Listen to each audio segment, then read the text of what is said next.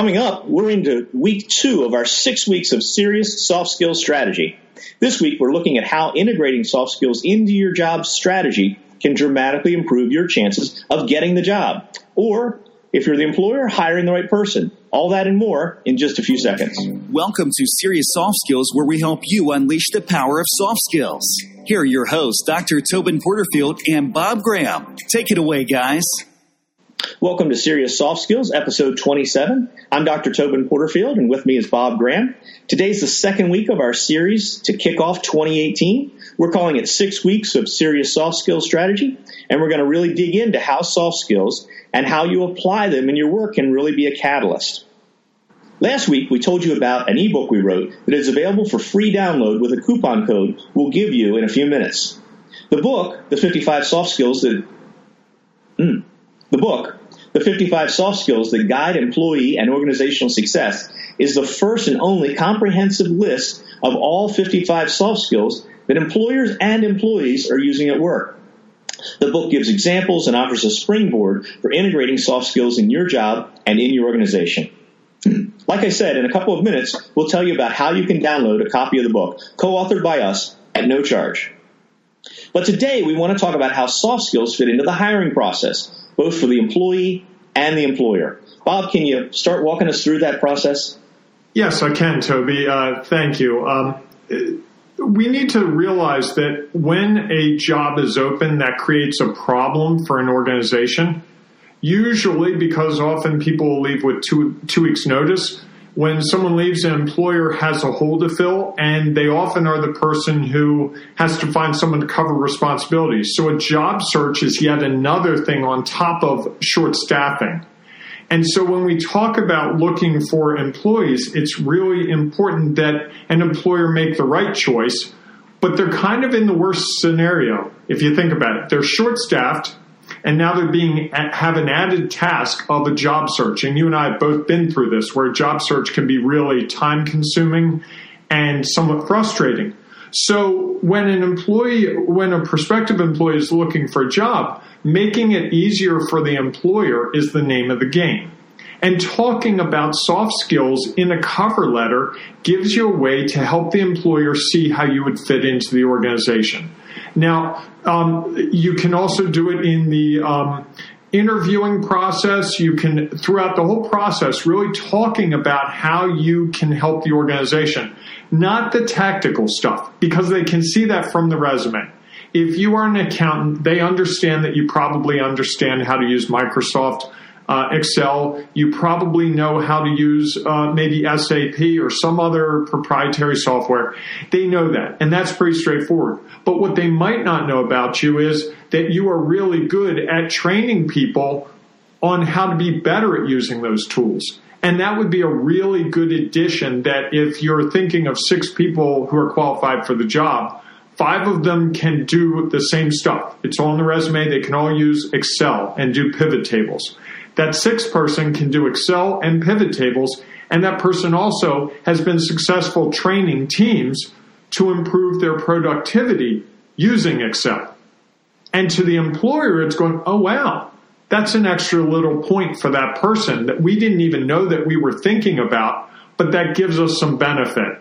And you can think about that with respect to any job. And I think if you look at the job listing and look at an organization, the goal really in a good uh, being a good candidate is seeing how you match where the company is going, not where it is. So understanding that company, really doing your homework, going to LinkedIn, finding people work at that company, how long have they been there? What kinds of things have they done in the past? looking at the company's statements on their website. What's their mission? What are the press releases saying about them? What does the industry say? If you do a Google search, what does it say about that organization? And how can you plug into the things that they're looking to do with your soft skills? Because how many people graduate from college every year with a engineering degree? thousands, right? So how do you differentiate yourself from all those others? It's not that you went to a better school. While that might get you in the door, ultimately it's how can you take that skill set that you have and do something that other people can't do or haven't thought about doing. So the, the, buzzwords that a lot of organizations are looking for these days are collaboration, teamwork, leadership, change management, and finding ways to emphasize those can really make a difference. So, Bob, let me uh, summarize. That was that's a lot because I was thinking, boy, if I was going on a job search, it's a little overwhelming. But it sounds like it ties back to something you talked about in a prior episode when you talked about written communication and knowing your audience the company then is your audience and you're trying to talk to them and, and tell your, and I think you've used the term before, storytelling to connect you and your experience and your skills with their needs. Yes, and storytelling is a, great a great way to look at it, not in the fictional sense like Frozen or you know a Christmas story or uh, Tale of Two Cities, but in the sense of making it something that's sticky or something that someone can hold on to and understand.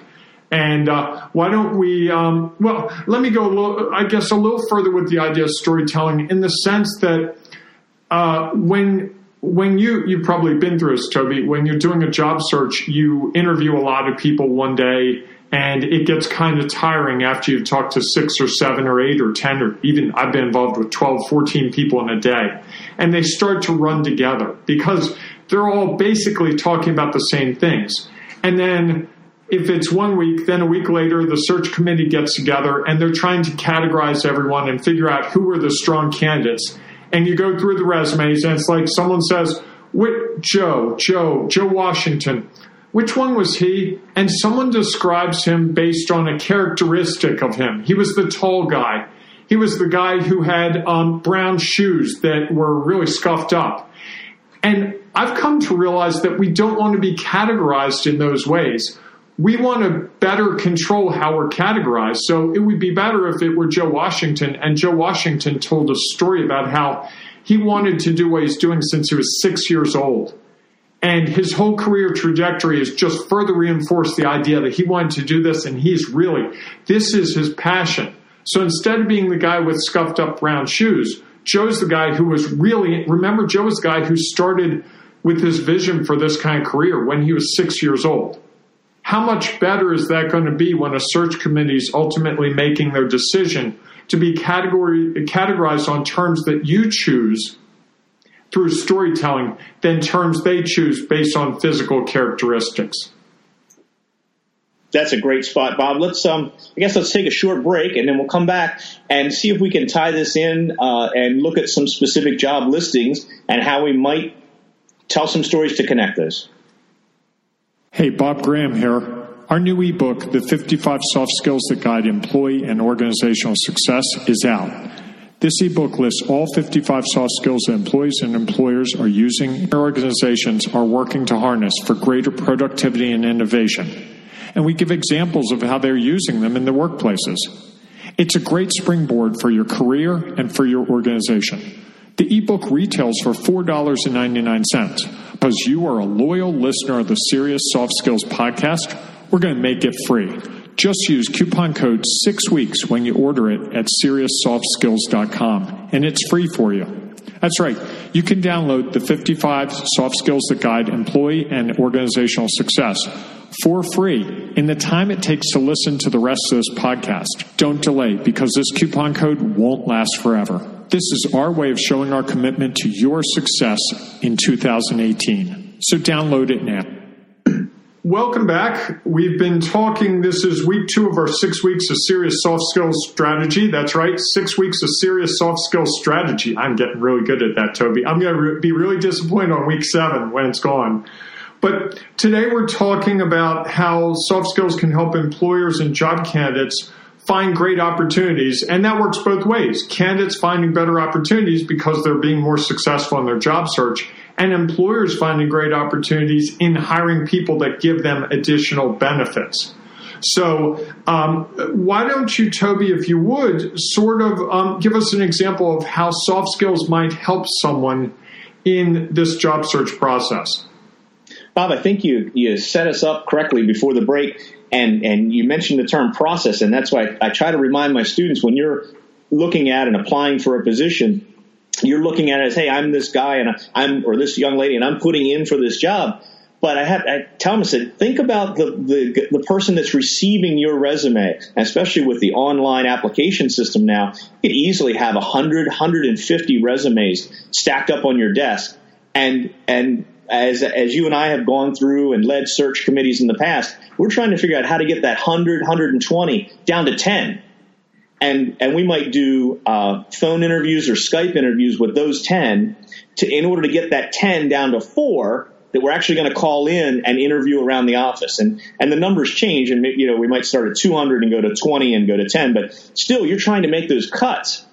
And I think you brought up a really good point in that that when it comes to technical skills, and technical skills are important, there are a lot of people with those technical skills. And, and you mentioned the one that I hear all the time for, please make sure your students can use Excel and not just use it. They better be able to do pivot tables it, and, and VLOOKUP and HLOOKUP. I don't know what the magic is with those three functions, but everybody apparently needs them these days. But that's pretty easy just to list in your, in your resume and there's programs that'll search resumes and it'll search for those words and only those resume only those resumes will get passed through. So those technical skills are often a little easier to articulate and there's still going to be a large number of candidates that have those technical skills. And our challenge to folks is really the soft skills are going to make the difference. Now, on an encouraging side, as I'm looking at job descriptions these days, I'm seeing more and more the companies being more specific about the soft skills that they're looking for. But I, I what I see in my students as they're applying is they gloss over those. They don't emphasize those. And to me, that's the difference between a qualifier and a winner. So uh, I pulled up one this morning, fresh from uh, one of those large databases, and this is an organization here in our region that you are quite familiar with. Um, and it's a, uh, a, marketing type position. So certainly in the uh, uh, skills required, they want uh, the ability to write content, to edit, to um, uh, do research. So I'm, I'm, looking at it literally on the screen right now. Strong professional writing, research, and editing skills. And in a communications person, that would be technical skills. Mm-hmm. For some of us others, you know, that might be more uh, in another category. But in this one, clearly, you've got to show, and maybe you have an English degree, maybe you have an economics degree, but you've done research. So you're going to need to prove that out. Um, and then there's several bullets of, of just reiterating those technical skills, being able to uh, identify your target audience and write to that audience. Boy, funny how those come up. Um, but now we start seeing these mixed in. It's a little easy to skip. Ability to interact and work effectively with a diverse range of internal clients, leadership, faculty. Uh, enjoy, uh, demonstrate a strong ability to work independently. Uh, comfortable in positions requiring multiple tasking, so how does that come through? How do you get from the 120 to the 10 to the 4 by articulating these? And I, and I think the storytelling is the key. Um, I believe it's a it's a one-two punch in that um, you need to go ahead and, and pull these out and realize these are keywords they're looking for, and if it's possible, integrate those in your resume. Um, possibly, and, and you know, uh, I recommend to my students to put at the top of their resume, rather than an objective statement, a summary statement that tells a little bit about who who they are. I'm a highly organized leader of da da da. Um, I you know f- am fully engaged in my community with volunteer groups. Just a, a high level that, that would make me read that and go, oh, gee, I wonder what groups he's involved in. I'll look down the resume. So it gets them further into that resume.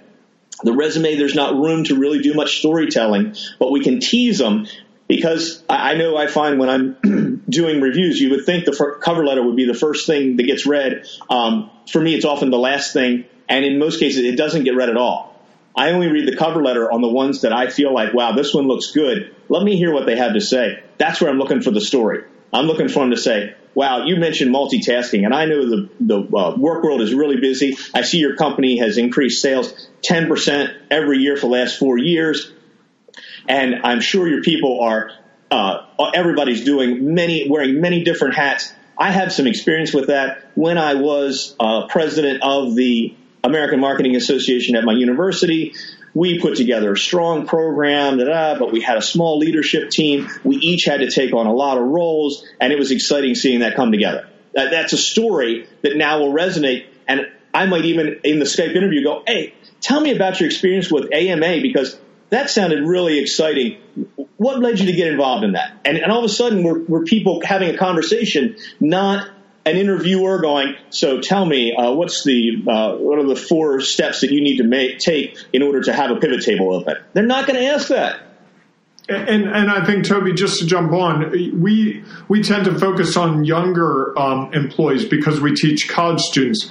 I think this storytelling really, really comes into play the older you are in a job search because you have a longer track record and you might have made some lateral moves or you might have zigged and zagged through your career, not straight up the line accountant one, accountant two, senior accountant, accountant director. You might have been the accountant, and then you might have gone into a supply chain job, and you might have gone into a warehouse operations job that really had a lot of accounting, but it doesn't look like it on that on that resume. You know, just when you scan the title. So I think for older people looking at jobs, this storytelling component is absolutely critical to helping someone, especially if the hiring person is younger, helping that person really understand who and what you are and what makes you tick. And we're going to talk more about the whole resume and cover letter aspect of uh, job searches and soft skills next week. You kind of teased it out really well, but there's a lot more that we can do. So I think with that, Toby, we should probably stop um, episode 27 of Serious Soft Skills and week two of six weeks of serious soft skills strategy. As uh, we're through a third of it now, and I think you're really starting to see that we're really trying to give you the tools that will make your job situation, whether you're looking for a job or looking to improve within your current workplace, uh, that much better this year. You can always email us, and we'd love to hear your feedback about this series at podcast at serioussoftskills.com or you can tweet us at Real Soft Skill. Uh, we post blogs, links, and old episodes, and a whole lot of other information, including the ebook that you can get free with the coupon code we gave you a little earlier in the episode at serioussoftskills.com. And next week, like we said, we're going to talk about putting soft skills into your cover letter and resume. We got into that a little bit today, but we're going to go a lot deeper into it so you can shoot to the top of the list in a job search. So you don't want to miss that. And until then, thanks for lifts, thanks for listening. Easy for me to say. Good day and good soft skills. You've been listening to Serious Soft Skills with your hosts, Dr. Tobin Porterfield and Bob Graham. If you like what you hear, then take a moment to review us on iTunes. Looking for more insights on soft skills? Then check out our website, SeriousSoftSkills.com for blog posts, newsletters, and other resources. And look for a new episode of Serious Soft Skills every Wednesday.